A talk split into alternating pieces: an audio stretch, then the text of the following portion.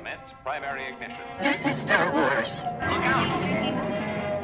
Core World News. You may fire when ready.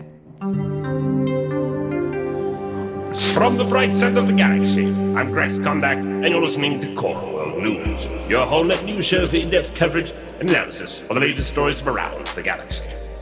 Welcome to a Fistful of Beskar special. Now for your hosts, Ben Griffith Adam, to review the trailer for The Mandalorian Season 2.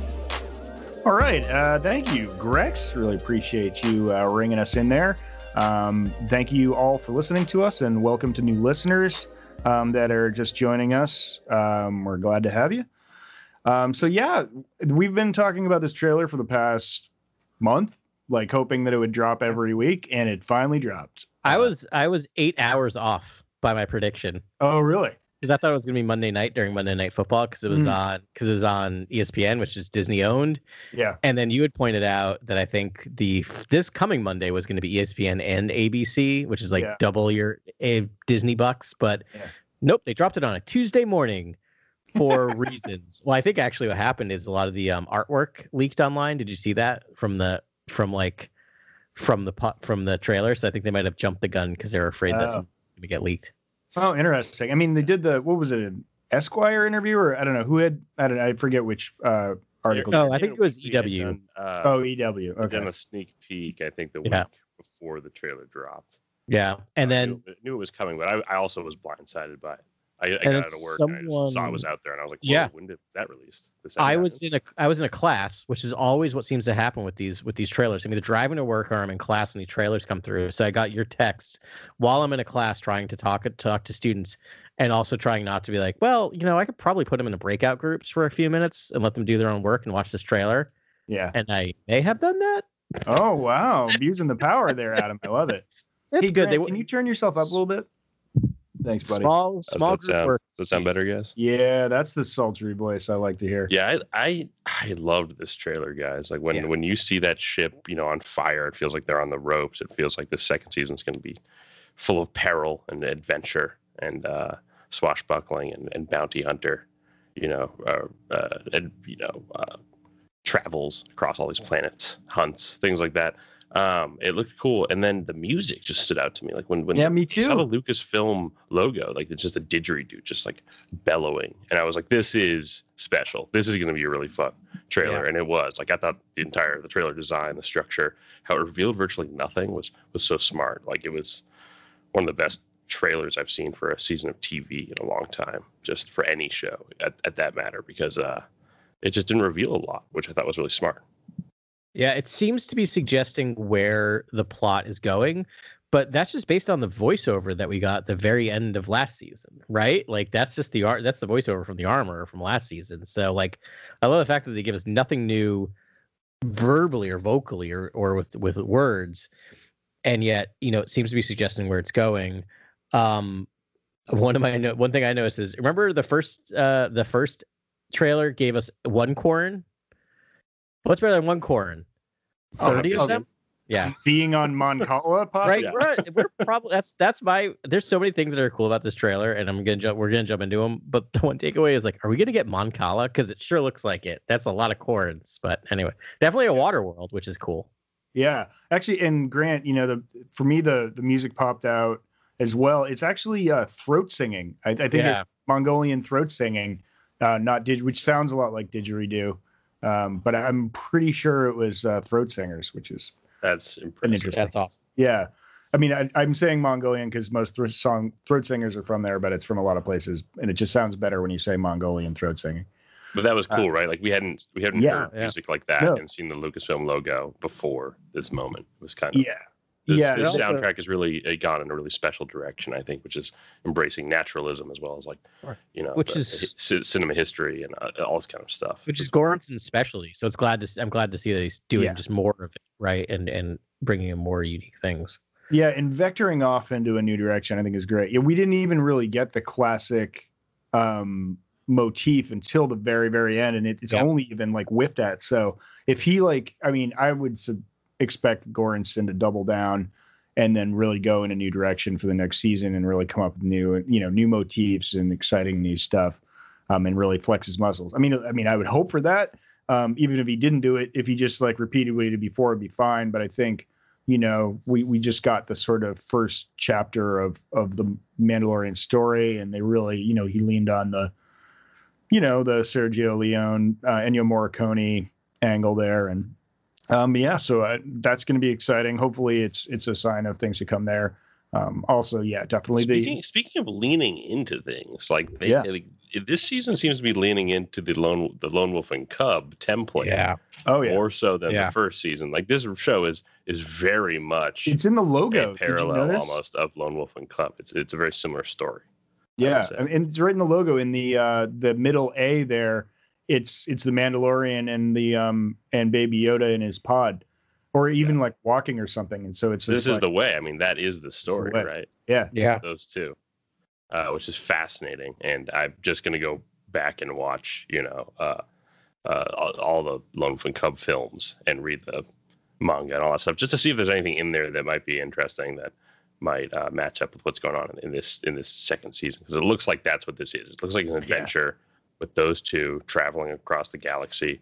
I don't know if he's only in search of you know Yoda's species or or the Jedi for that matter, trying to return Yoda to them. I don't know if that's the quest. I think that might be a little misleading in the trailer. I, think I, I think I hope Mando it and, and Yoda are doing many other things in this season. I think there's people probably chasing them. There's there's probably a lot going on that we, we don't know about. So I'm Yeah. excited to see all the the kind of entanglements that they're in in this second season.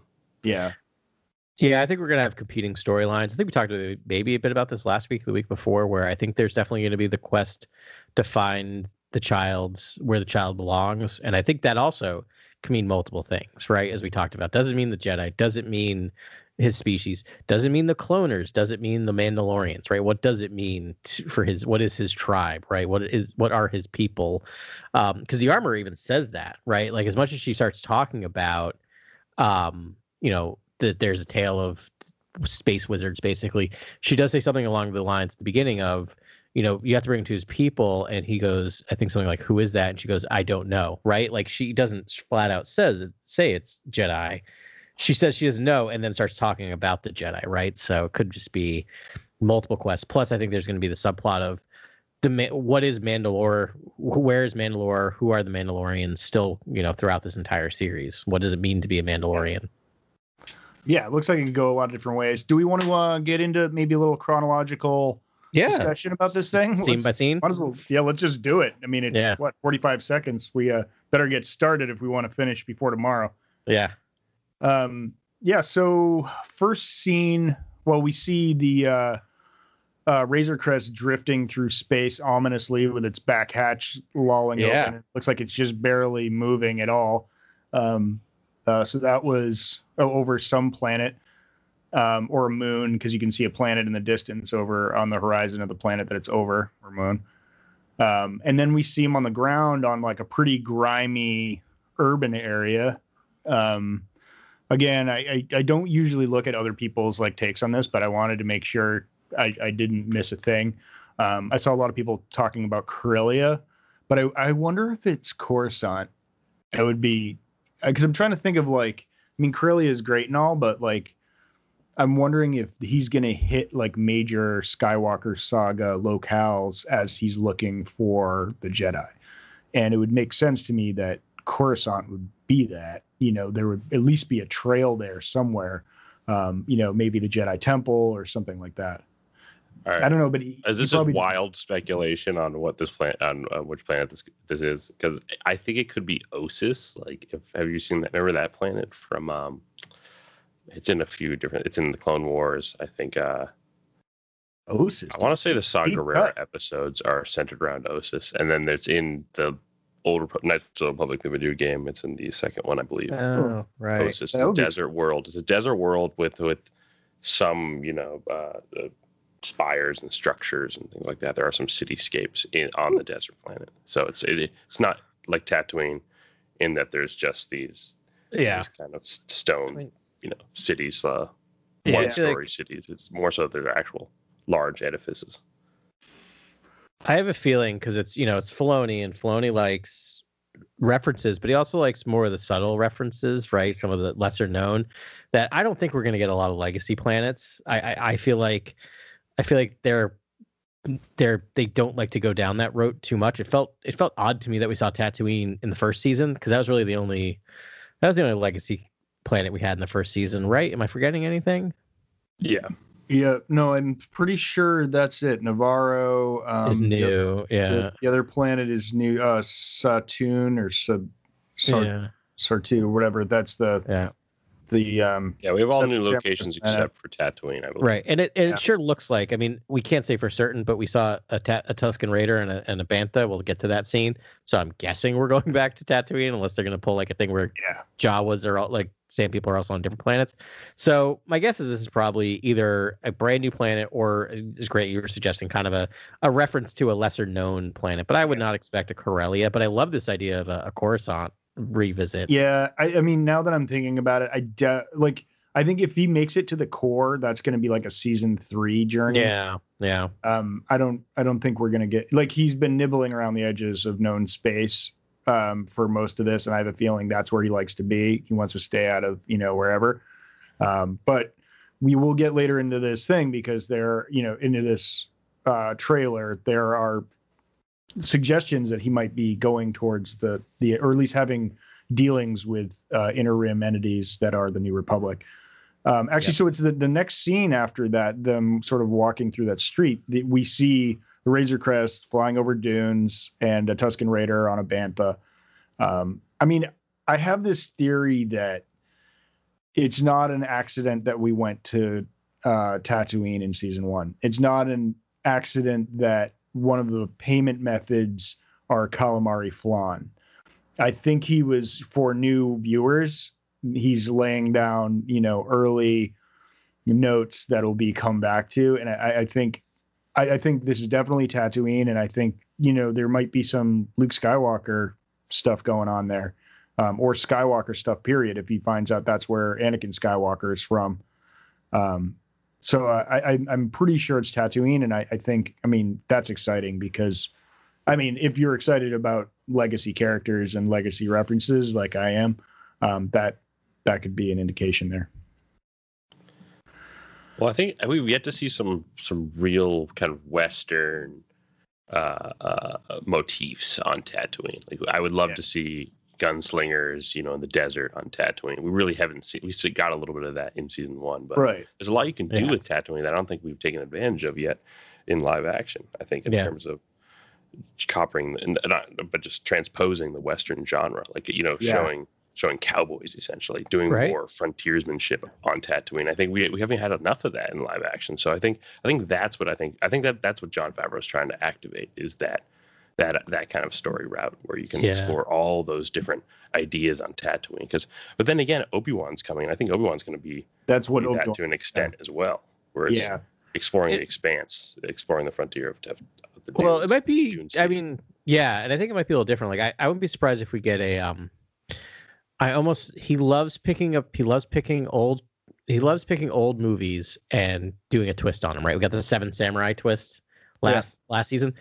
I I keep picturing a High Noon twist yeah, me too. in I season two, and I think that. we get a High Noon on on Tatooine somewhere storytelling. That might be where we get reintroduced to Boba Fett or the character who has Cobb Boba Vanth. Fett. Cobb Vanth might be the the Yeah. High Noon character, right? Like I feel like we're gonna get that, that or we get an OK Corral, but I think we're gonna get a I think we're gonna get a High Noon. Yeah, those are. I mean, if if the Cobb Vanth Boba Fett rumors are true, um, it would make a lot of sense for it to go down in Tatooine. We spoke about that at length uh, last week, um, so we probably don't need to rehash that too hard here. But um, exciting that Tatooine's there. Um, Then Mhm. after that, we get this um, water or there. I want to say water planet, but we're on a harbor, um, and there's a lot of quarren. Uh, oh wait, no, no, I'm sorry. The next planet is the ice planet. We see him. yeah, there's an ice. uh, yeah.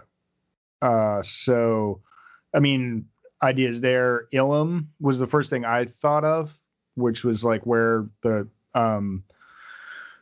Oh yeah, that's where um. Star Killer, the- possibly. Well, possibly. Um, Yeah, but before rumors that, it was it was where the Jedi, Jedi, use crystals for their yeah, lightsabers, and and then I th- I'm pretty sure it's canon that Starkiller, uh, that Ilum was turned into Starkiller base. Is it explicit? Because I think it's. Im- I don't No, think it's. it's truly explicit. extremely heavily Implied. implied. like it's like it's pretty much canon, but no one is for some reason had wanted to quote unquote pull the trigger. I'm sure that was something in Lucasfilm saying like, hold off in case we want to do something bigger with it. But yeah, I think they're gonna. I think that's gonna be officially canon fairly soon, Yeah. especially after Hidden uh, uh, Jedi uh, Fallen Order, right? Like Right. we saw that a little bit. Well, of that. that's also what could happen in this is we could get um, Moff Gideon and, and Mando, Mando, you know, clashing on uh, proto Starkiller. You know, like Ilum when the First Order are just taking over and insta- and creating building these installations. Oh, Yeah. interesting. Yeah. might get a crossover there if we did. I, I would actually really like to see that. I mean, we've been wanting to see some of these early seeds of the First Order because we just really don't have much backstory on how it was formed. Um, and so to see them sort of breaking ground on Ilum would be interesting. Uh, Um, we, have, we haven't seen the child interact with Kyber either, which yeah, that would, might be very interesting. Yeah. Yeah, exactly. Um, it could also be Hoth. Um, you know, they could maybe go into that. Though we didn't see any sort of structures on that planet, it looked a lot more like Ilum to me, with like caves and like fissures, them walking, you know, through ice. Yeah. There, I also saw again, not my um, idea, but um, there's at the end of season seven of uh, Clone Wars, there, uh, I, I think it's actually Vader that shows up. So it's where Ahsoka's like that, her ship crashes and all those like troopers die, and she creates that graveyard and then drops her lightsabers. right. Uh, and then Vader comes back to it later and picks up the lightsaber um, at that spot. Like when I don't know why he ended up back there, but it's covered in snow and ice, and that I mean that that's a dark horse too for what it could be. yeah. I mean, I like the Ilum choice, and and you know, I think Me too. if we are talking Tatooine and Ilum, I think your your Coruscant, you Yeah, know, pick right. becomes more and more more and more likely because if we just have him tracing the Jedi, right? The, it, it would make sense that I mean Tatooine less so. I don't I don't think people are like I don't think the Skywalker legacy is strong enough for him to know that Tatooine is where the Skywalkers came from. Maybe, Right. but I feel like he ends up there because of like Grant, as you mentioned, he was there season one, so it makes sense. Some, something would draw him back there, and then he might inadvertently start figuring stuff out. But Ilum and and Coruscant makes sense that those would be kind of touch points, right? That if you started investigating the Jedi, it would bring you to these areas. That also leads me to wonder: if do we get a do we get a visit to Jedha at some point, like the the smoldering rubble that is Jedha? That would be tough. I mean, it, they barely can survive on that. And didn't it finally implode in that comic? Like, didn't it finally just like die? I don't remember. I remember that uh, Johnny Two Tubes or whatever his name is is still there, right? Like, Benthic two tubes. Ben- It becomes a Thick juices. hostile wasteland, I think. At some Yeah. point. Yeah, no, because remember the um the oh man, this is my favorite quote, and I'm not gonna be able to remember them. The uh the cult of uh, the I, Aesopters? I Uh, yeah, I- I- Central I- Isopters. Isopters, Yeah, yeah. That'd be my favorite Star Wars creation of all time. dude, if the cult of the Central Isopters uh show up, that planet's dead. Yeah, they're so gonna show up in this thing. It just seems like something that they would love to put in here. So how Um, happy did this this harbor shot uh, make you guys with the all the Quarren walking around? Dude, Uh, that Mon Cala, is that I'm not just stoked. magical? Live action That's Mon Cala. Yeah, I love it.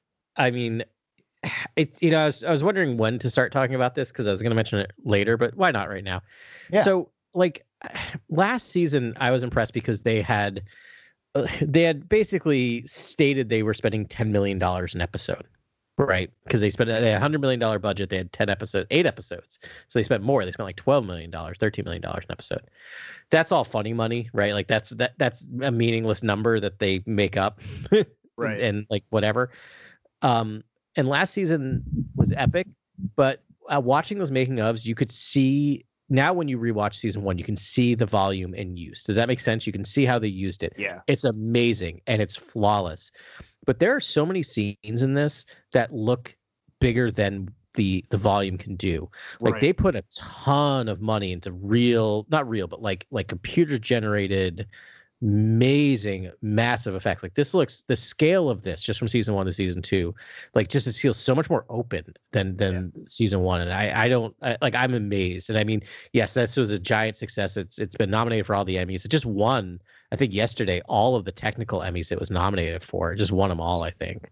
Um but I just this is you know there's scenes where I thought about it more, but just having I have it paused right now, in this harbor scene with all the Mon Cala, and I'm sure this is shot in the volume, but it still looks super open and dense with people in a way that, that Yeah. didn't the first season didn't always feel. Yeah. Yeah, I'd love to know about the blocking because it looks like they just have a guy probably start up right against the volume and walk towards us. And Yeah. you can see him in the distance. I think he's a he's one of those uh Quarren who's just in the distance walking towards us. It seems like Yep. he's the actual last real person. Yep. And all the other all the other Quarren are in the volume at that point in the virtual Yep. space with all the stagecraft technology there. Um, yeah, it looks like they he blocked that guy way out there to walk towards us, so it looks like he is walking from the background to the Yeah, foreground it's a nice little It's a fake out. really yeah. smart fake to make that illusion sing, and it does in this trailer. And uh, then we get the shot that I think is the biggest talking point on the Uh-huh. internet right now, and It that is a uh, mysterious robed figure. it's a robed figure who seems to be wearing Jedi robes. At that, that the hood seems big enough to be, I would consider Jedi like. or Yes, and she has mentioned she is seen mere milliseconds after the word Jedi is uttered by the uh, by the armorer, right? But the internet seems to have a different consensus about who this is. Have you been catching that Yeah. kind of? They Yeah. all seem to think it's Sabine Wren. So that the actress is or actor, depending on I don't know. Uh, she is uh, Sasha Banks, another wrestler, Right. um, turned turned actor, and um, yeah, she's striking. I actually thought it was um, a character we had seen before, but she has um, it's a it's she's not an alien. She looks like a human. Um, but but the the Jedi was uh, had diamonds on her face. I'm trying to think of her name now, and I can't. But Oh, yeah. I can think of her name, but yeah. yeah. Anyways, but yeah. So it's I, I'm I'm I mean she's dressed like a Jedi. Yeah. And so and I mean yes, she could be cast as Sabine Wren, and you know she could just be like wearing Jedi robes for some reason. But I don't feel like that's well. If she's hiding the fact that she's a Mandalorian, maybe she could be wearing it. But I, I don't know. I, I'd rather think it's a it's a new Jedi or um yeah something like that. What what did you think, Grant, when you because maybe you're sounding like you didn't hear this rumor. What were you thinking that this character? Who do you think this character could be? I I'm thinking it's just I just like I you know had thought one of the planets was Legacy Planet, and Adam you know said we got a lot of new locations in the first season. I think we got a lot of new characters in the first season. I think this might Yeah. just be another new character altogether. Um, I'm thinking this is a Jedi, honestly. Like as much as it kind of it looks like a head fake that this is Sabine Wren or the the heir to the dark saber or something to do with the Mandalorians, but I feel like to me it just I don't know if they're if the dialogue just before this from the armor is about returning Yoda to the Jedi, and then this Yeah. character pops up, and then I don't, and she's, it looks like she's wearing Jedi robes, and I could, I, I don't think you. I don't think you need to bring in legacy characters or canon characters to make this show work. I think the char- I think the show works better with new characters personally because Yeah. it just the galaxy feels bigger in that respect, Yep. and then it Yep. uh, it broadens the scope of the galaxy as we've talked about many a time, and then uh, it also just it it allows other characters to enter the, the Star Wars storytelling space, and and it doesn't we don't have to just you know rely on uh, you know Ahsoka and Sabine to carry this show. Like Right. we can actually figure out this journey with Mando and all these new characters, and it can be a, a fully you know Yeah. new adventure. I 100% love that. agree. Yeah, I don't I don't either. I don't I read that rumor and I just don't get a Sabine vibe off of her. But again, granted it's it is going to be it is like 20 year no, it's probably like what 10 years since we last really saw her. I know we saw her in that coda at the end of Yeah. But like really actually seeing her in action has probably been like 10 years, right? Cuz you saw her before the, right before the beginning of the Galactic Civil War. So and now it's 6 years, so like 10 to 15 years so she's aged but i just don't it just doesn't feel like her No, her facial structures, they could have cast a closer. and even her body language like Yeah. it just it just didn't feel like it granted it's animated so who knows right i wouldn't be surprised if that happens but i'm grant i'm 100% with you i hope it's a new character um i'm less sure that it's a jedi specifically because for the reasons you guys stated is that they say jedi right before and i'm like Right. that doesn't feel right to me watching like i feel like they always fake you out. So part of me is wondering is this a bounty hunter that's ch- chase, chasing them? Is this someone else? Is this like i don't know. It- you know i also don't know where are we in terms of the timeline and we'll get into this i'm sure a little more of, of luke because it's five six years it's right after the battle of jakku right it's like a year Yeah, After the it's like a year after Jakku. Yeah. I know Luke was instrumental in that battle. He was involved with it quite like Yeah. like literally in a gigantic way. Um, and I and I feel like, I but he I don't I feel like he's on his quest right now, right? Yeah, Isn't I think he's his probably- quest. He's not really forming the Jedi Order, New Jedi Order yet, or anything. I don't think. I, I think he got out when the getting's good, and he saw like probably he was going to be politicized, and so he like he took off. Yeah, I feel like this is like where we get like the the Tales of Luke Skywalker book, right? Where he's just kind of like looking for things. So I don't know how many Jedi are actually floating around out there who are wearing Jedi robes and acting like Jedi's, right? Like, but uh, and maybe right could be yeah. Well, I like we the know idea this is another bounty hunter, like you're Yeah. saying, Adam. That's very interesting because she does kind of slip away in the next scene. She just disappears. I think they, Yeah. they do the classic Spielbergian. Someone walks past, wipes frame, and then she's gone. Or another Mandalorian, right? Or it could be the armor. I mean, we know Emily Swallow plays the voice, but it could be the armor for some for all we know, right? It could be someone who's out outside of their their armor who now because they're being hunted or for whatever reason the Mandalorians are, you know, or dis or not a disgruntled, a um shamed Mandalorian, right? Who showed Yeah. her face, maybe. I don't know. Well that, that would play into the Sabine Wren theory, um, right. Because she couldn't. You know, it seems like there's been a purge and Mandalorians have been hunted, and maybe you know she would have to lay low. But I don't know. I mean, obviously the Mandalorian isn't laying low, so that sort of defeats that that theory. But uh, Right. She could be the offspring of uh, Bo Katan. She could be Bo Katan's Yeah. daughter, possibly. Yeah. Is that a possibility?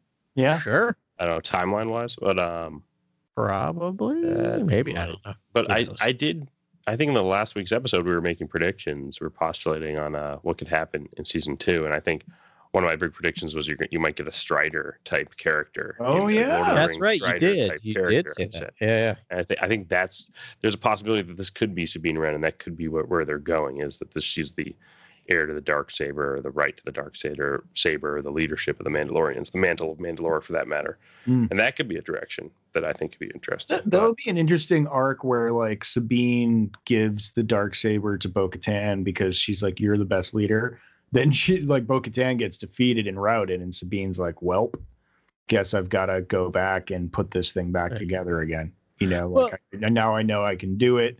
And um and that you know the Mandalorians need me and you know maybe she works together with with Yeah. Jit to do it. That would be pretty cool. so we're gonna get to a scene later that'll address a little bit of this, but like first season was like getting the gang together, right? Like that was a very big. The first Yeah. season, the first season was getting, you know, meeting Cara Dune, meeting Greef Karga, meeting IG Eleven and Kuiil, getting them together, right?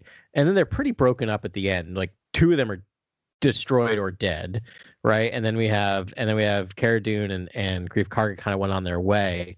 So do you and we'll see them later and, and we'll talk about them later, but is this going to be like are we getting a new gang together, right? So is this is is this going to be um Sabine Wren part of part of the cadre of like, you know, you know, you have to help me on my quest, I'll help you on your quest, right? You help me get the dark saber back, I'll help you find this child's where this child belongs.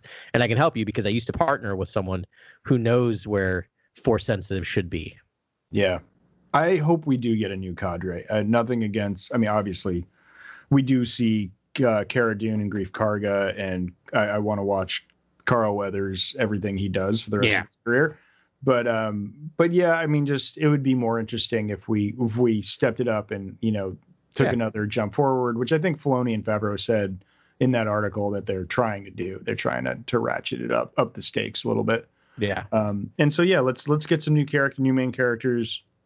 He's got his mission now, which was different from his old mission, and so um, hopefully we'll see that. Um, so um, next scene, we've got we see the Razor Crest flanked by X-wings.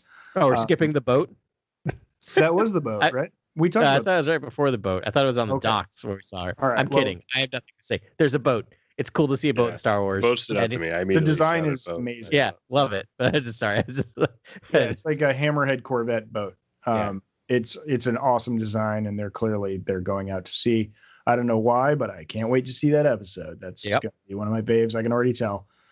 Um, yeah. So Razor Crest flanked by X wings, and we we see some X wings here. So we're gonna see, and they look like they're on the same team. There's one where they're sort of diving and firing their lasers at something. I'm pretty sure on that ice planet.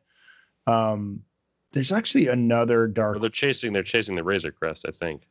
no, they're not because they're shooting, but they're they're not shooting at the Razor Crest when we see it happen.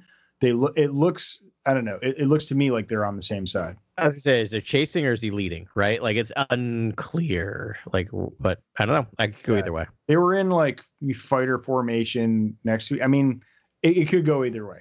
Um, but it, at first, I thought it was. Um, I thought like what you said, Grant. But when I saw it again, it does look like they're not like they're not shooting at it uh, at the Razor Crest, um, which you'd think they would be if they were actually in pursuit of him. So um, I, it looks like maybe they're on an attack run. That would be pretty dope. This is Uh, some of the best X-wing like ear and eye candy I've Yeah. seen in a long time. Yeah. And, uh, and the Squadrons trailer, we can talk about that too at some point. We we should talk about that at some point. Yeah, There well, wasn't yeah. a Squadrons trailer so much We'll as it get was there. a short. It was really fantastic. yeah. Why don't we Uh, tag we that need- on we the should end of talk this? about that at to talk about trailers. We'll spend a couple minutes talking Yeah. about. Um, so that was great. Um, again, I saw someone noted there's like a new paint job on the Razor Crest. There's like this yellow stripe across the top now.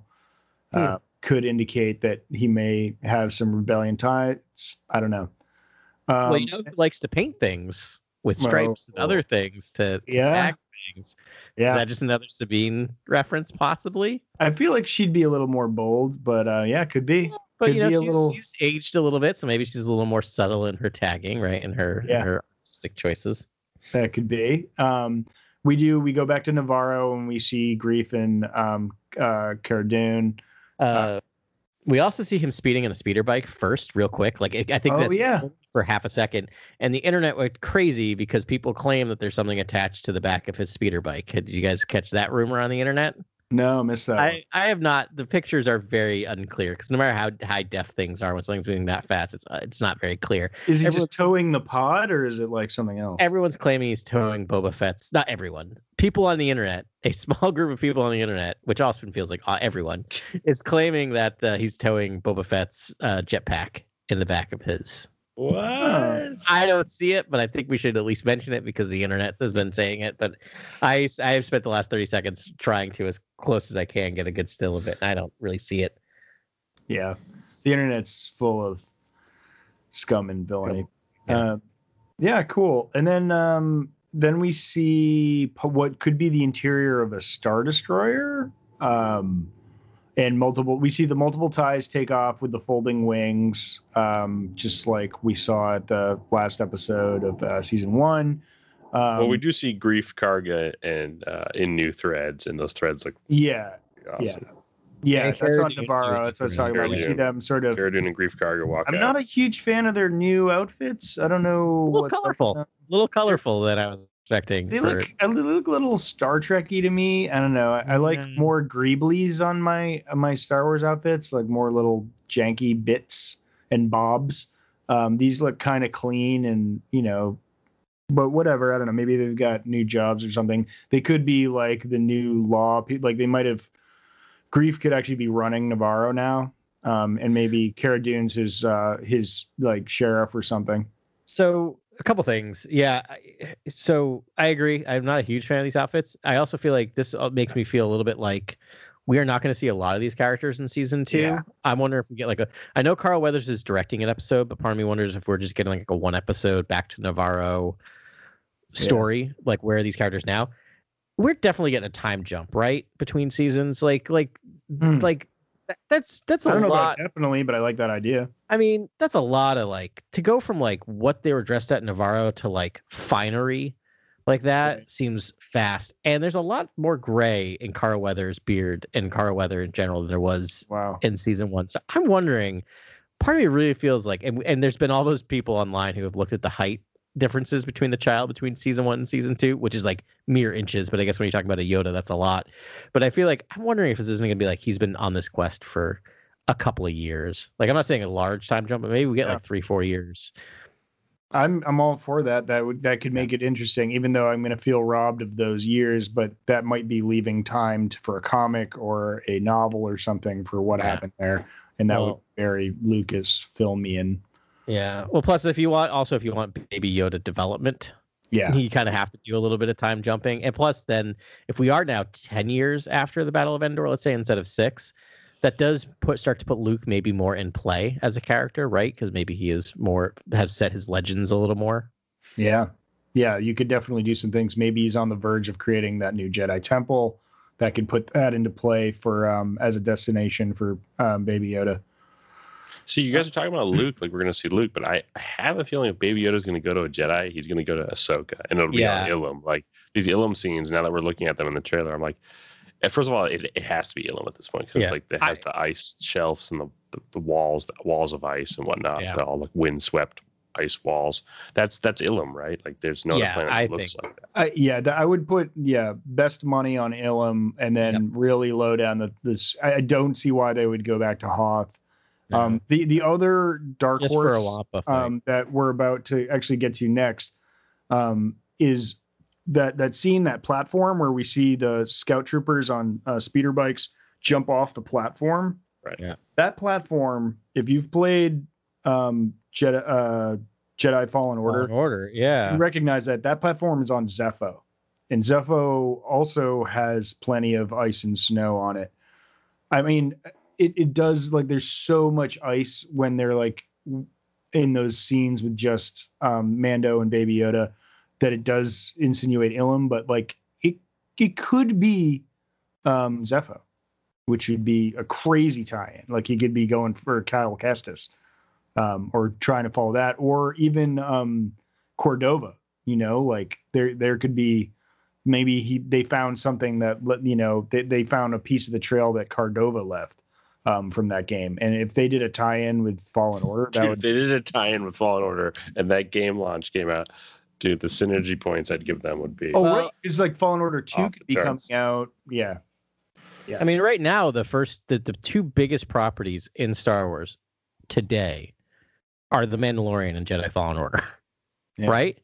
Like, I mean, that's currently going on. The movies are done. Mandalorian is going gangbusters. That Fallen Order was a giant hit for them. Right. So the it's not biggest hits surprising, right, year. that you you start tying those things in together a little bit. Synergy, as you said. synergy.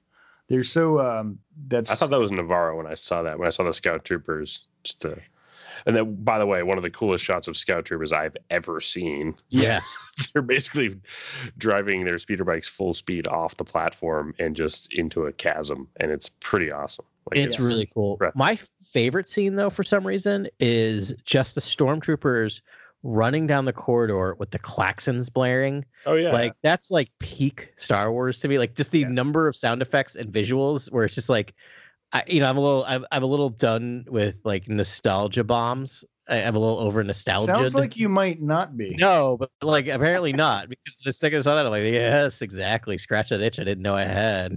Yeah, exactly. I mean, there has been rumors that um uh Giancarlo uh Esposito. Esposito, thank you. I like I want to call him Giancarlo Stanton. I'm too much of a baseball fan. Um what's his Moff Gideon, thank you. Like has his own uh star destroyer. Um and that makes a lot of sense that he would have still have a star destroyer and that would be cool. Um, just to see a star destroyer again is always great. Uh, just the shots, like we, we you know, the, the fact that we could get another one of those like shots where it comes over the top of the frame. Um, Yeah. I mean, listen, I, nostalgia is awesome, and it just like I, I can't deny what I love, and if I see scenes like that, it's gonna feel good and it's gonna feel awesome, and they have to be they can't overdo it. and Well, earned and I wonder. So I'm wondering. So Moff Gideon has a tie, and he flies around in a tie. I didn't see one Imperial transport ship. I saw a troop transport. Yeah. but I didn't see that. I'm wondering if they if Did you see? Oh yeah, ground troop transport. Yeah, in the first Yeah. season, it was yeah straight out of the Kenner toy box. I'm Yeah. wondering if resources are waning for Moff Gideon. He he maybe only operates out of an outpost and is doing these kind of like in system jumps. Maybe he's local. Maybe he's yeah, trapped to that system. Maybe like he does have a good garrison of tr- you know a good amount of troops, but uh, It's got He's- death he's- troopers. and maybe he can only just uh, maybe he can only just uh, control that specific area. Like I have a that- that feeling sector. he's a petty warlord more than yeah, me too. else, That's kind of what Like, I'm getting. That's kind of the feeling I'm getting.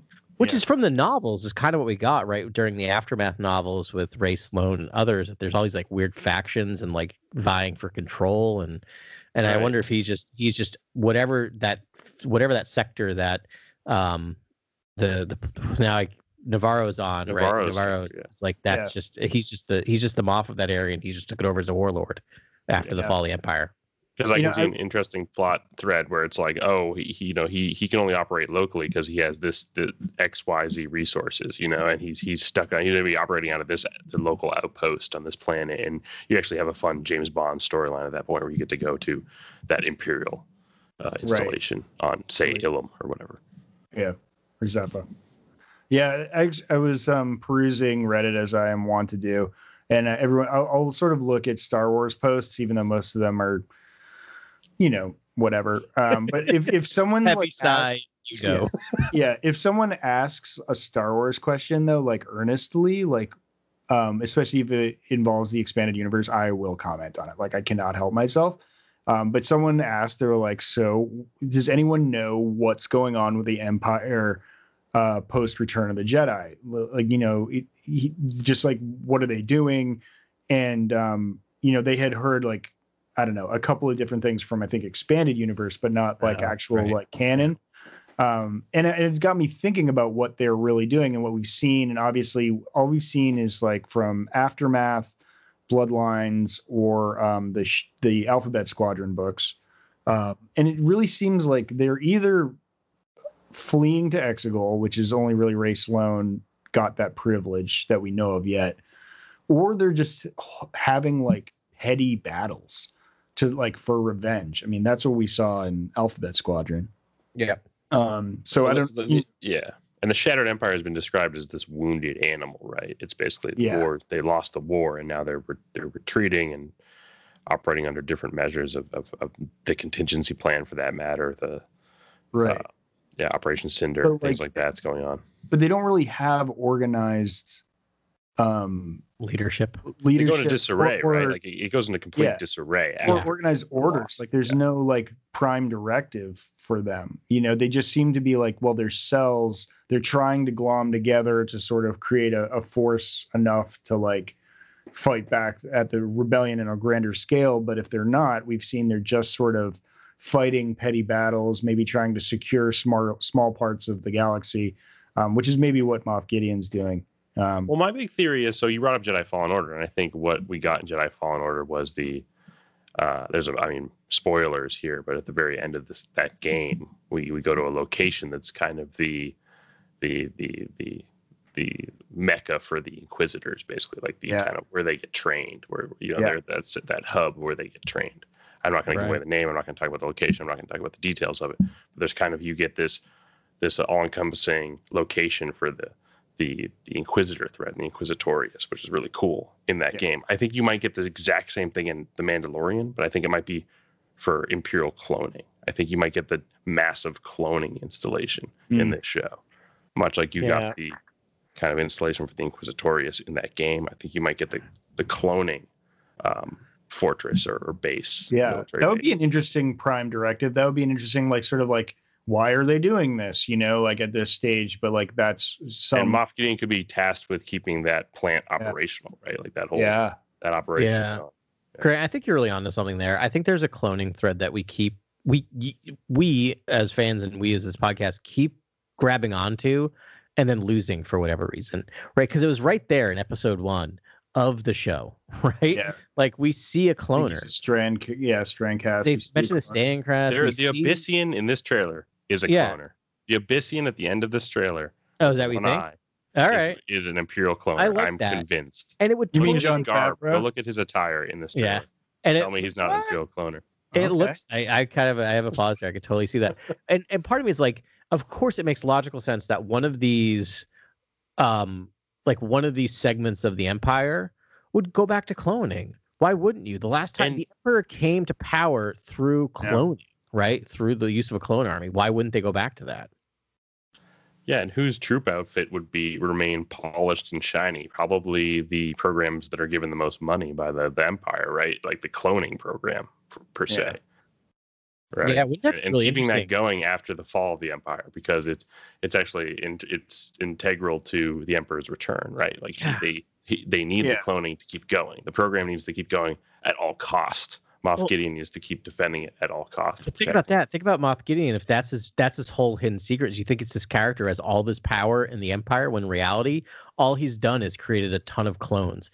And so he's just running a clone army or a small clone battalion, right? Which is fascinating that he's like he's not really part of the Empire. He's just he's just figured out cloning and he's just running it like clones. Like I think it'd be really interesting where you just start to get this. And that would also maybe that's why we get Boba Fett in here a little bit because maybe they're using Boba Fett clones. Maybe they're still using Right. that. That's One. It's like Terminator, right? Like Temuera Morrison walks out of the the, the Yeah. ta- back to tank. Yeah. Uh, One of you suggested this, right? That like Boba Fett would return to Kamino, like if after you know after his his misadventure with the um Sarlacc, like maybe like he would go home maybe and go back there, and that would be interesting if he's like rebooting, helping the Shattered Empire reboot the cloning program. That'd be. I mean, Does that'd Boba be Fett cool. care about the Empire? Like I I never thought he. I think he's a nihilist, man. He cares. me Yeah. too. I still- He's in the swimming pool with an empty Bagels. bottle of Jack Daniels and like a floaty, like at some rich person's house. Like that's what Boba Fett's doing, as far as I'm concerned. That's a another John big Hamm Husky Boba reference. Fett. I think that's what we'll say. Yeah. yeah. Um, you believe in nothing, Lebowski. Um, yeah, I I think that's how I view Boba Fett. I mean, he's a Yeah. career criminal. Like he's a waste. Like I, I don't think he he believes in anything except for pride and like making money and you know I don't know. I don't know where Boba Fett is now, but it would be interesting to to see what he, he's doing. But it's an interesting character because I don't think he would call himself a criminal, right? He's a bounty hunter, which means he is paid legally through the Bounty Hunters Guild and Yeah. through the Empire to collect bounties, right? So I think he sees himself as this weird offshoot of a lawman, as a lot of real life bounty hunters unfortunately do. Uh, I don't know. I mean, he spent a lot of his life working for the Hutts. Um, you know, But- he was spends time and he he did a hard time in prison. He he surrounded himself with criminals. He was doing train heists as a kid.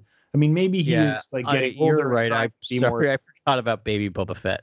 yeah, baby Boba Fett was, Yeah. uh, you know, was criminal to the bone. You're right. You're absolutely right. I forgot about that whole plot line, which Yeah, I actually Chaotic, chaotic evil. Yeah, totally.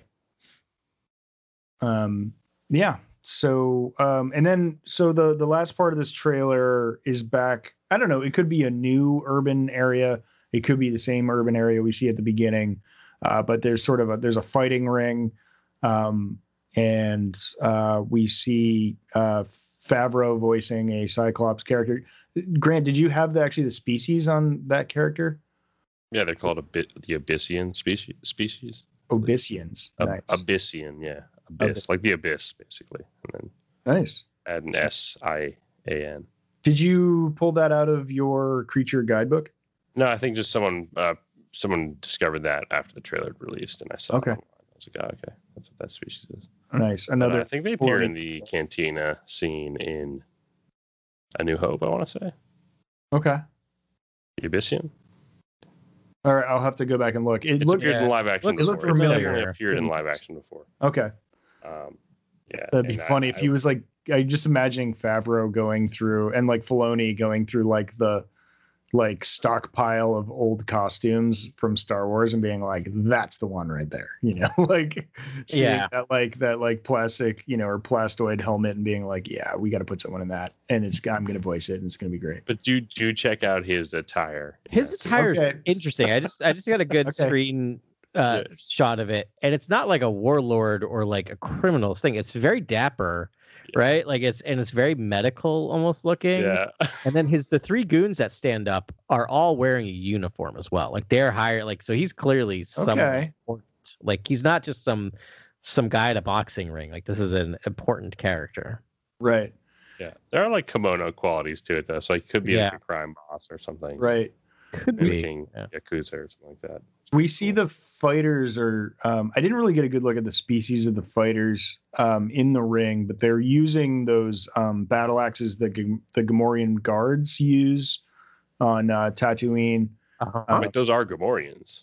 are they because they look kind of thin to be gamorreans but Oh, they're totally Gamorreans. there they Oh. are okay Well, no. Wait, that's one that what i thought like, too but they just looked a little thin Wait, for and so what is the Gamorrean homeworld? Because that might be where we are. gamoria This might be Gamoria. I might wait. That's that's kind of what Hold I on, might hold put money hold down. on. This Gamoria. The one who gets the spike in the chest, the one that the that the the that the Mandalorian kills. We're talking about. No, no, no. The ones in the ring. Oh, in the, the in the okay, okay. I didn't even look at that. I, for some reason, I don't look at things that happen in the background.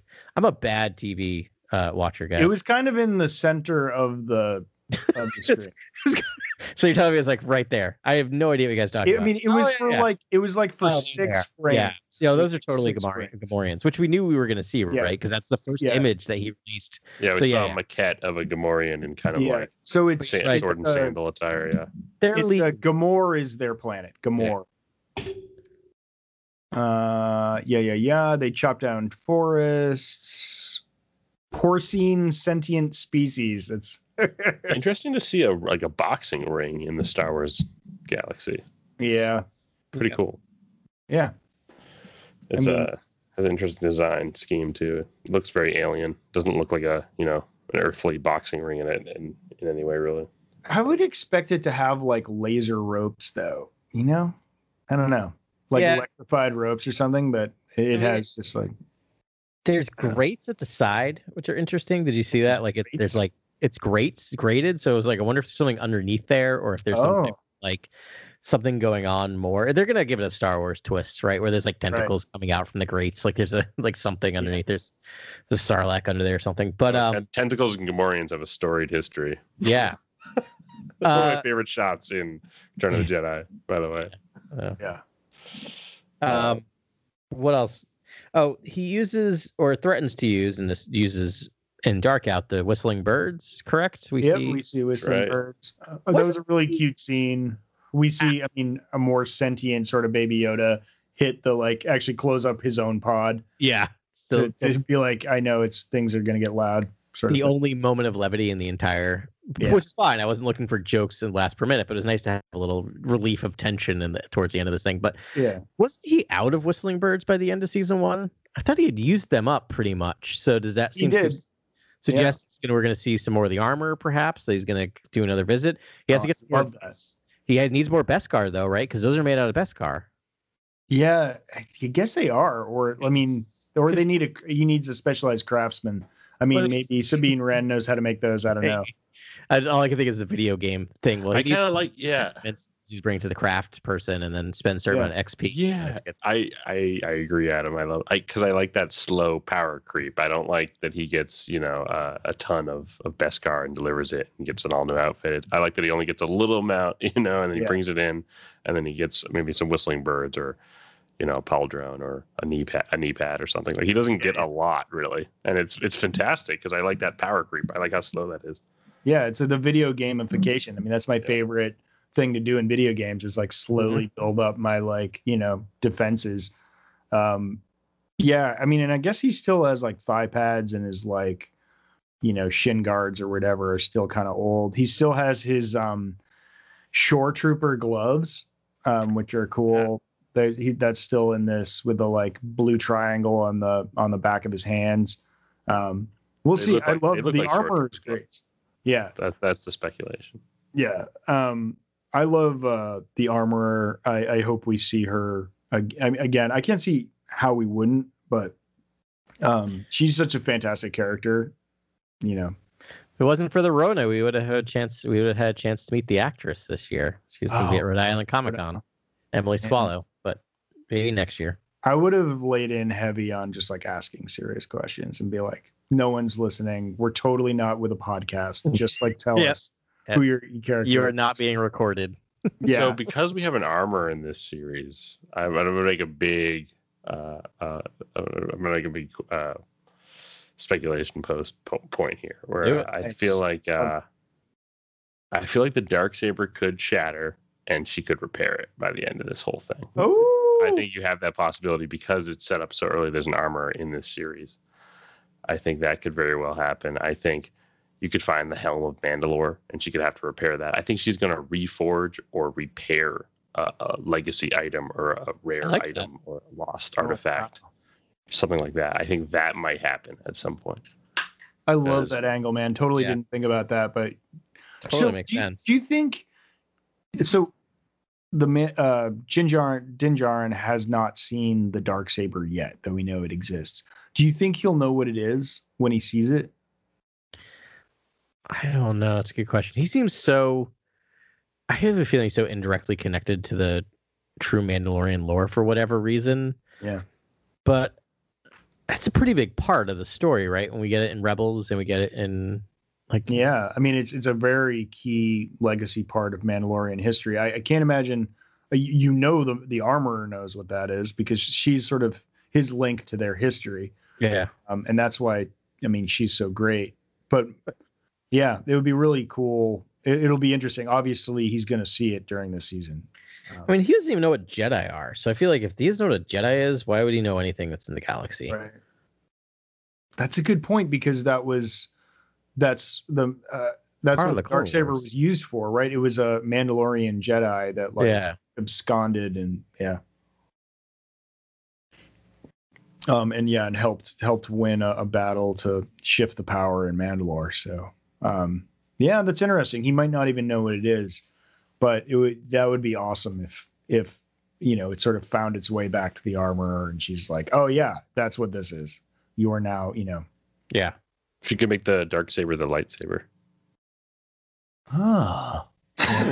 I'm just joking. You would you would need a Jedi to do that, I think. Like Ahsoka did that to those crystals, right? She found someone's crystals and they became her own, but they lost their color and went white. And right. that's you know, it's like sort of when a dark side user takes someone else's crystals and make them dark, they go red. And it appears like if when a light side user takes someone else's crystals, they go white. But I mean, if I don't know, I, I forget exactly. It's in the Ahsoka book Yeah. she turns her like you know turns those crystals white or refabricates them but i think it just happened by accident she just put them in like new sabers and it was like oh Well, is that partially because she's not a quote unquote Jedi? yeah it could be it could be or it could just be some reflection of her soul Right. That she's just light side without being attuned to the. I don't know. i read It's also unclear. I actually i i read something about like you know how um in season seven anakin changed the color of ahsoka's lightsabers blue from green and sort of off green Oh, right. Yep. they they said like you can actually tinker with them with like the settings to change the color was Huh. what i think i read in wikipedia um which is sort of like okay i mean Well, I, I guess like that would be like rather than a spiritual reason there can be a technical sort of side effect as well, Well, okay. So a couple things about that. One, that makes sense from a certain standpoint because in the old EU, it used to be the color of the crystal, but now I think in the new EU, all all kyber crystals are just crystals, just clear. They're not really colored, Yeah. right? Are- But and this is going to be the cynic in me. I think that's just because of um because of um Galaxy's Edge. yeah Because you can buy a lightsaber and you can change the settings to change the colors. well but no at galaxy's edge you you buy crystals but they come hidden you don't know what you're going to get Oh, you don't know the And- color? and so that- uh, yeah so the color Alright. is whatever you get Oh, and they actually hid um there's some black crystals in there and that that that people were freaking out about for a while i wouldn't know because i still haven't gone because i'm an idiot and um, now the- and now it's the rona but Yeah. uh yeah um yeah i don't know Never mind then. That's awesome. I'm I feel better now. we'll talk about lightsaber minutia more as soon as we can go down to galaxy's edge in Yeah. 2024 Uh, so yeah, as much as I'm excited to see the armor and I'm excited to see other Mandalorians, but uh, I do hope we get a new contingent of Mandalorians in this series, like just a new group. And then I can see this show ending with, you know, the final season of this show ending with something very similar, with a, a, a scenario that's very similar to what happens in episode two, I think, where a lot of Mandalorians rally behind Din Djarin. And I feel like that could happen again in a big way, especially if he rallies more and more Mandalorians who are scattered across the galaxy, right? Like he could be the the Mandalore, the next Mandalore character. And it's just this very slow build where maybe he gets the lot dark saber, maybe he yeah. know, maybe Yoda sticks around for a while, teaches him a lot of stuff, humbles the character, teaches him how to be a principled leader, and then he and then he be, he be eventually becomes this Mandalore character. But it's a very long journey, a, a long march, a slow build. That's really interesting, Grant. Is there a chance that this translates into feature films at some point where we get a new Mandalorian war in future films? Because there's 35 years Mm. of storytelling that's just not there, and there's there's no reason why there couldn't have been a second Mandalorian war in the middle, right between episode six and episode seven. See, I think they're going to do that in an Old Republic thing. Like, I think that's where Yeah. you're going to see a Mandalorian war because I think you're But going I to mean, these stories of Mandalore the Great. I think that's what you're going to see eventually. Is but if you have Djarin pulling together all the Mandalorians and leading them to what end? I guess is my question. to a to a credit scene, right? To a like, no, but like basically like No, it no, ends no. with that idea of like he has everyone in his camp. right, not Yeah. literally the ending of the show, but like, what's the purpose? Like, what is Well, what is what, what he's going back. to do Mandalorians is- are back. Basically, that's Yeah. right to do? show. he's going to bring it back What? full circle Yeah. to the to what was lost during that first Mandalorian war, but you won't know that until you see it, that sort of thing, and then Right. the backstory of sort of the the legacy of that. Yeah, I could see that. I mean, I definitely if Rian Johnson was working on a you know Mandalorian, the Mandalorian Sith War uh, trilogy right now, it would not surprise me at all.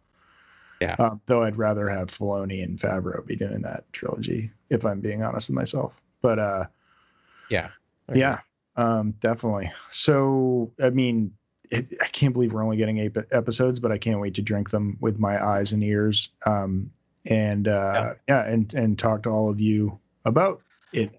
You know, and maybe it's being stuck inside so much, but I am very weirdly happy that they're trickling it out once a week.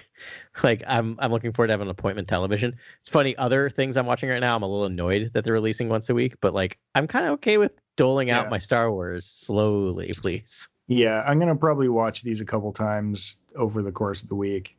Um, Yeah. Yeah, I may even like do that thing where I just keep stacking. Like, so second week I'll watch Oh, first episode, one, second two. episode back to back. Third week, One, two, three. one, two, three, one, two, three, four. Like I'm like, Oh, I'm totally doing that too. I'm gonna steal that. That's amazing. yeah. I mean, because that's just where I am in my life with content right now. Um, yeah. Um, I be still cool. say my my experience with watching the first episode of Mandalorian was amazing because I was I think I, I just this is from last year, but just to repeat it, I was on a cross country air airplane flight. Oh, hey guys, remember when you could do that and not risk life and Yeah, limb? And, and I just no. I 4 4 a.m. I downloaded it to my iPad and I just watched it on the plane eight times in a row. I think. the people next to me thought I probably thought I was like going insane. Just I watched the same thing over and over again and cried every time they showed Baby Yoda.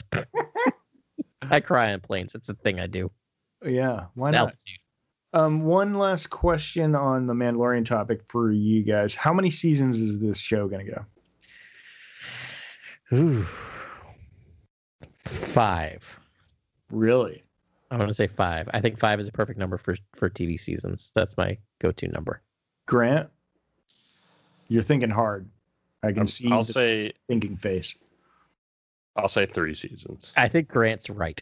I was going to say I'll say three seasons. seasons because I think the third season's going to be the culminating, you know, uh, story of, of, I- of Yeah. Dark Saber and the Mandalorians for that matter. I think Baby Yoda might get resolved in the second season, Oh, or, really? or, or almost or cl- Ah. close to being resolved That's a by hot. the end of the second season. I think the third season's a lot about the Mandalorians, and it's kind of split Baby Yoda, Mandalorians. I, I think it's it's like three acts, right? We know that the Yeah. first season was the first act, and so that's why I think three seasons. This is Yeah. the second act, and then we'll have apotheosis in the third third season. I think you're all right. I hope you're wrong. I just I hope I'm wrong. I want I want, But I think you're right. I think my, my brain was also shouting three, and I just wanted to But- my heart.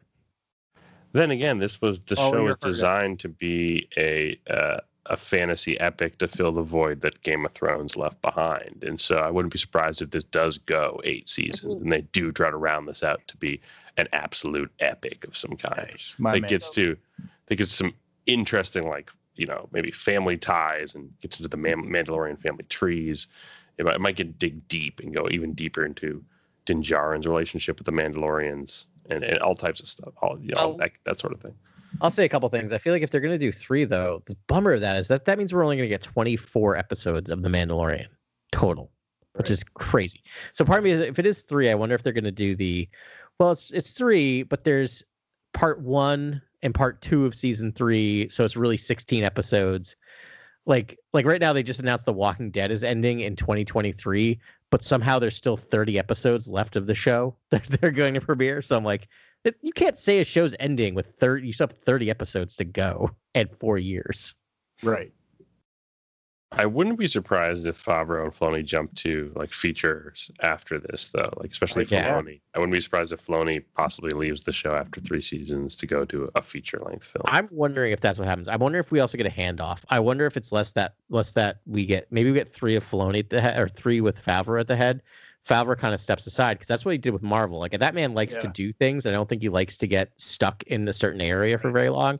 And if he just maybe this becomes Filoni's baby, right? Maybe he just steps aside and lets Filoni run it for another few years.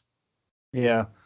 I could definitely see that. I mean, currently Filoni's doing that with the animated series. Like he's sort of executive producing. Right. He did that with Resistance, and he's doing it with Bad Batch.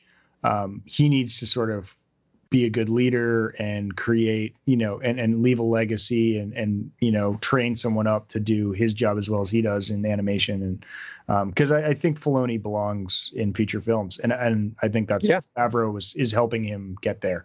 Yeah. Um, I'd love to see that. That makes a lot of sense uh, to me, and I definitely, I mean, because I, Filoni's gets it. He gets it. He's still he's the, the the. I mean, other than Kathleen Kennedy, he has the strongest ties to George Lucas in the you know in the whole series. And I mean, Favreau gets it too, but he doesn't get the minutia that Filoni does. And it's like you need to have that minutia guy, and Filoni is sort of the total package if he can get the you know the real film chops and blocking and and, and directorial stuff um, under his belt. But Yeah. even if he doesn't, like he should Which- sort- he should produce a film, you know, and Yeah. have and hire, you know, find his own directors that can do, you know, that he can work with uh, to make it work on the big screen. But I think he can. There's a giant machine behind him that is Lucasfilm that you don't need to be. I don't think you necessarily need to be the strongest director ever to direct a Star Wars. Yeah. Um, you know, I mean, Yeah. Richard Marquand, who was the director of Empire or Return of the Jedi, was only directed TV movies before that.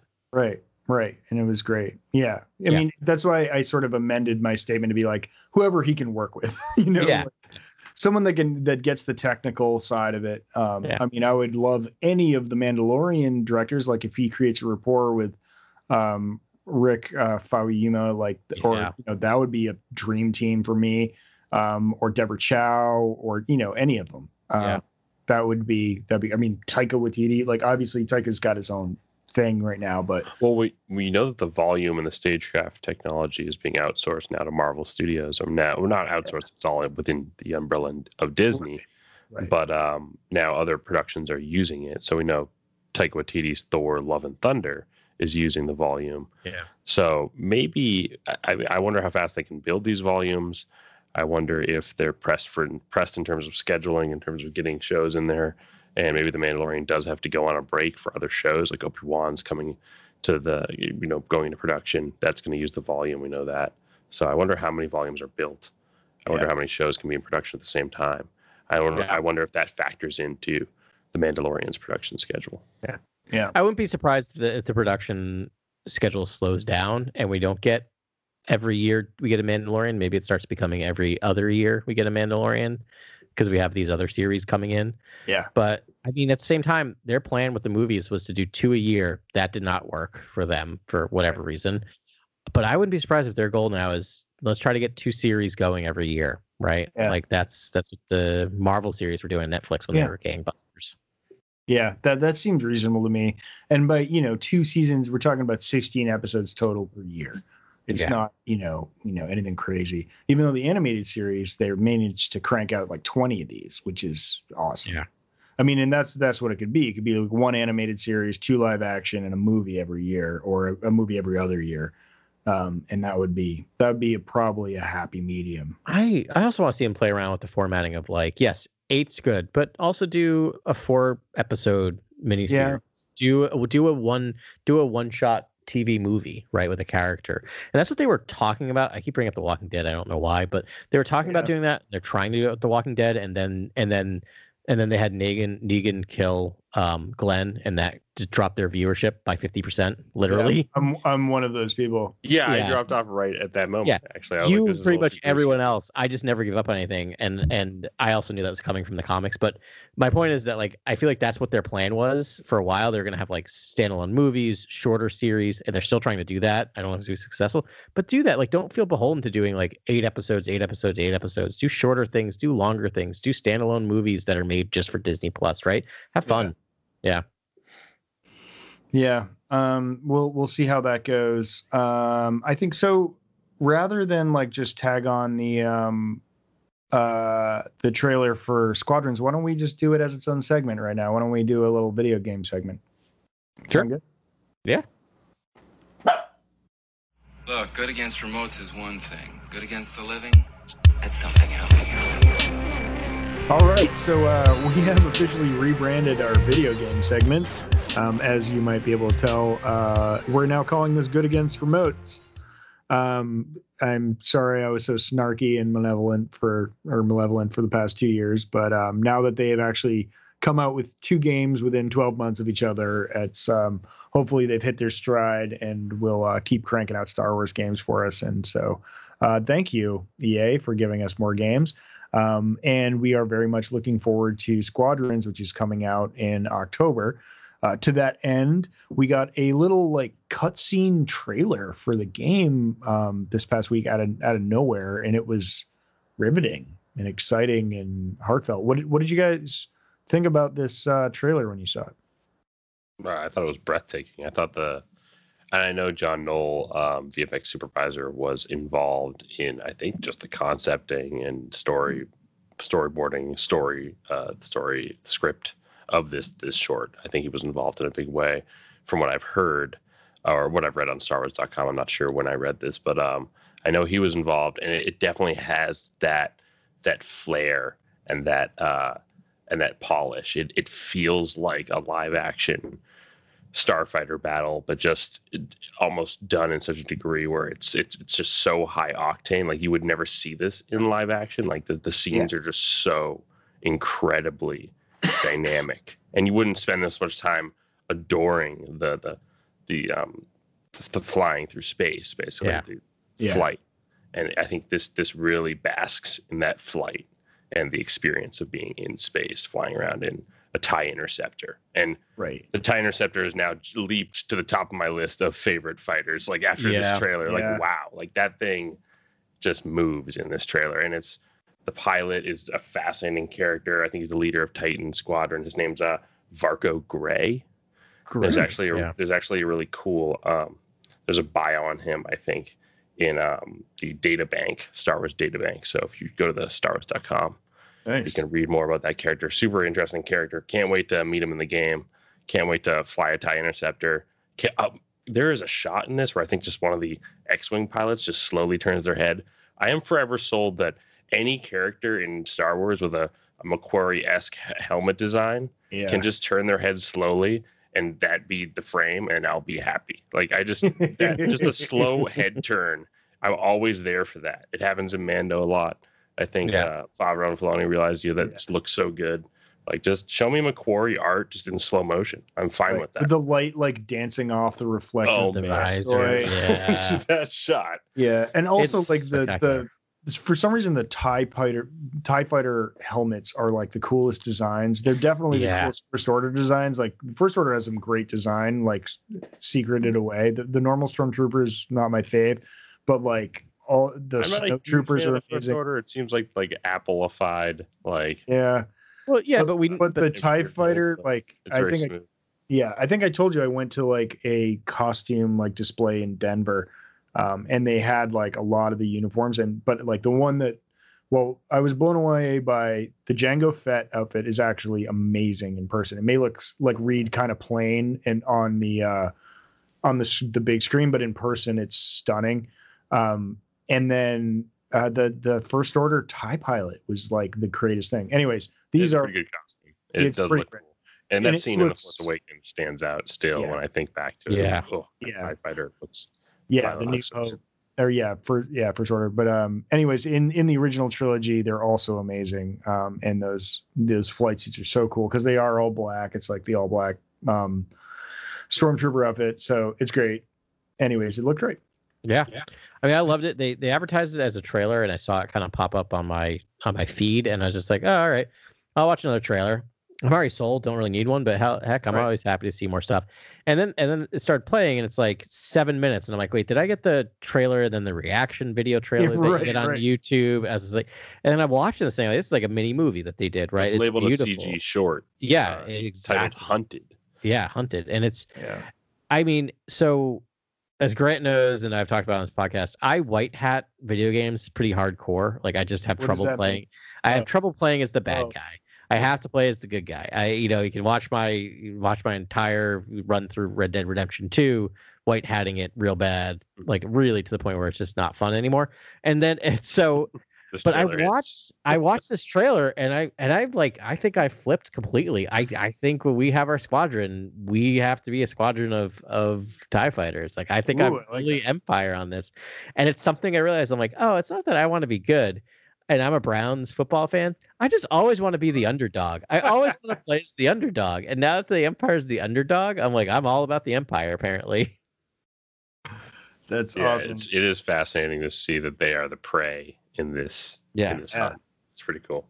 they Yeah, have a nice. they have like a like ma- they have the is was it the imperial march played in a major chord or something, in this like that. it was yeah. like it was triumph it was this weird Yeah. moment of like oh that's such a beautiful turn of that Yeah. where it doesn't feel evil anymore right it feels Yeah. like yeah Well, Filoni was the first one to use that um, because they had like a uh, Empire Day celebration on uh, Lothal, and they Ah. played the major chord Imperial March as like at the celebration. So I think they're like they're tapping into that a little bit. a little bit Uh, yeah but it's I love it's, that this fight started in space and ended up in Atmo, and it's just like to give you an idea of what you're doing. No, but but now I'm wondering if they're overselling the game though, because I'm wondering is that yeah, are you gonna be able to do that in the game? No. Are you gonna be able to No. go in Atmo in the well game?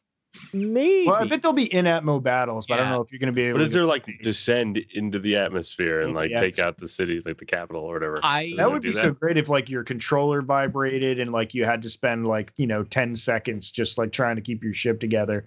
If you made any sudden movements, you explode or something like that would be I would be in all in for that. I wonder if similar to Battlefront, um, which you know was it the supremacy Ben when you kind of go from um location to location. Is that the one in Battlefront when you're kind of like you're on a you're down on the ground, then you're on a That's ship, right, that's and, Oh yeah, that's supremacy. Yeah. and so but they have the cutscenes right in between that show you getting on the transport and going. Yeah, yeah. So I have a feeling we might get the same thing in Squadron where there might be you know, like it might start in space then go in Atmo, but it's gonna be there'll be a cutscene right where you where Yeah. you go through go through that. But I I wouldn't be surprised I'll you get take that. I'll take that though. Yeah. That's what it is. It's like Yeah. an on rails going to I- Atmo. I hope it's. I think it's overselling too, but I hope there are at least a few, a few levels where you are just playing an epic dogfight where it's one on one. I mean, that's what I remember for the old Tie Fighter. Can you also can you turn off your engines and like decrease your heat signature? I Like, think. I think everything that they're showing here, they're showing him taking over um, um, missiles. Right? There's a moment where he. Yeah, that looks like an ability I would consider has to be. doing, but I don't. Can you turn off your engines and hide in like a, a wreckage cluster, a It- cluster of wreckage? Maybe. Also, how dumb is that X X Wing pilot? Why not? Yes, yes, the TIE fighter may be stranded. What's the harm in blowing it up? like, why did they like why did he wait? That guy deserved to lose dogfight. I was like, I'm sitting there going, this tension is false tension. it was Um, epic nonetheless. It yeah, I was. mean, It was there's so so, much agility that's involved in this. I, I can't wait. I mean, it looks like it's like flight simulator, like really, really dense. People, I, I've subscribed to the Squadron subreddit. People are getting so. into I'm very excited. already.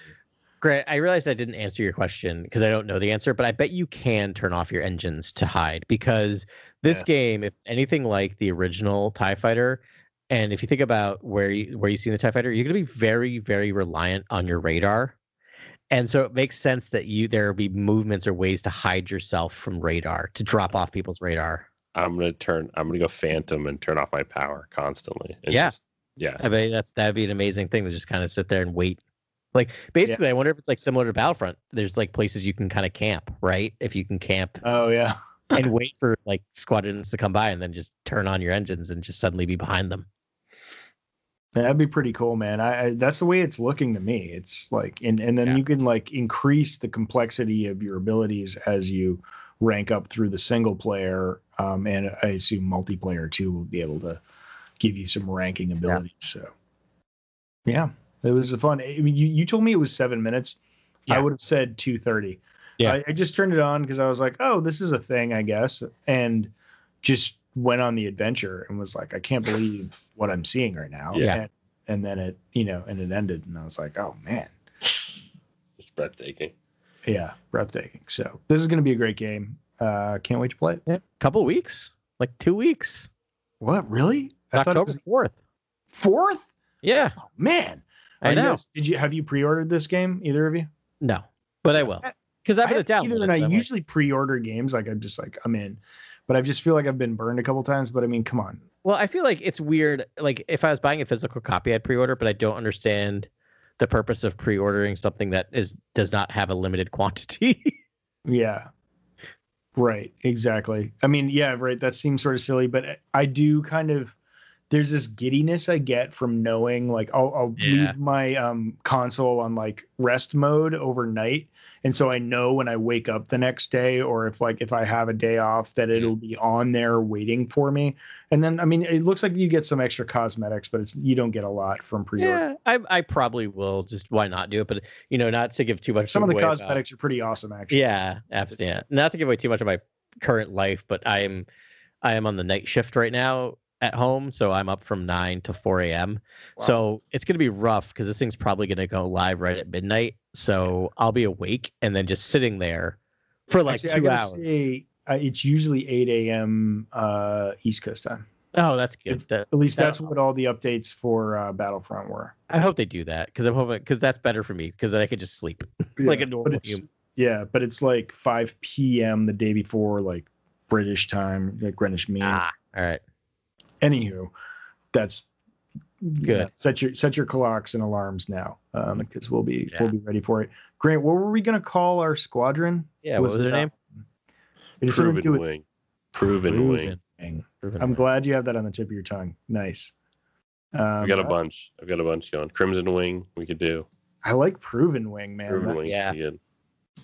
But we can't suck. That's the only issue. like that's we That's can pretty- suck at him and we will suck. well, yeah, but then it's like I know. Yeah.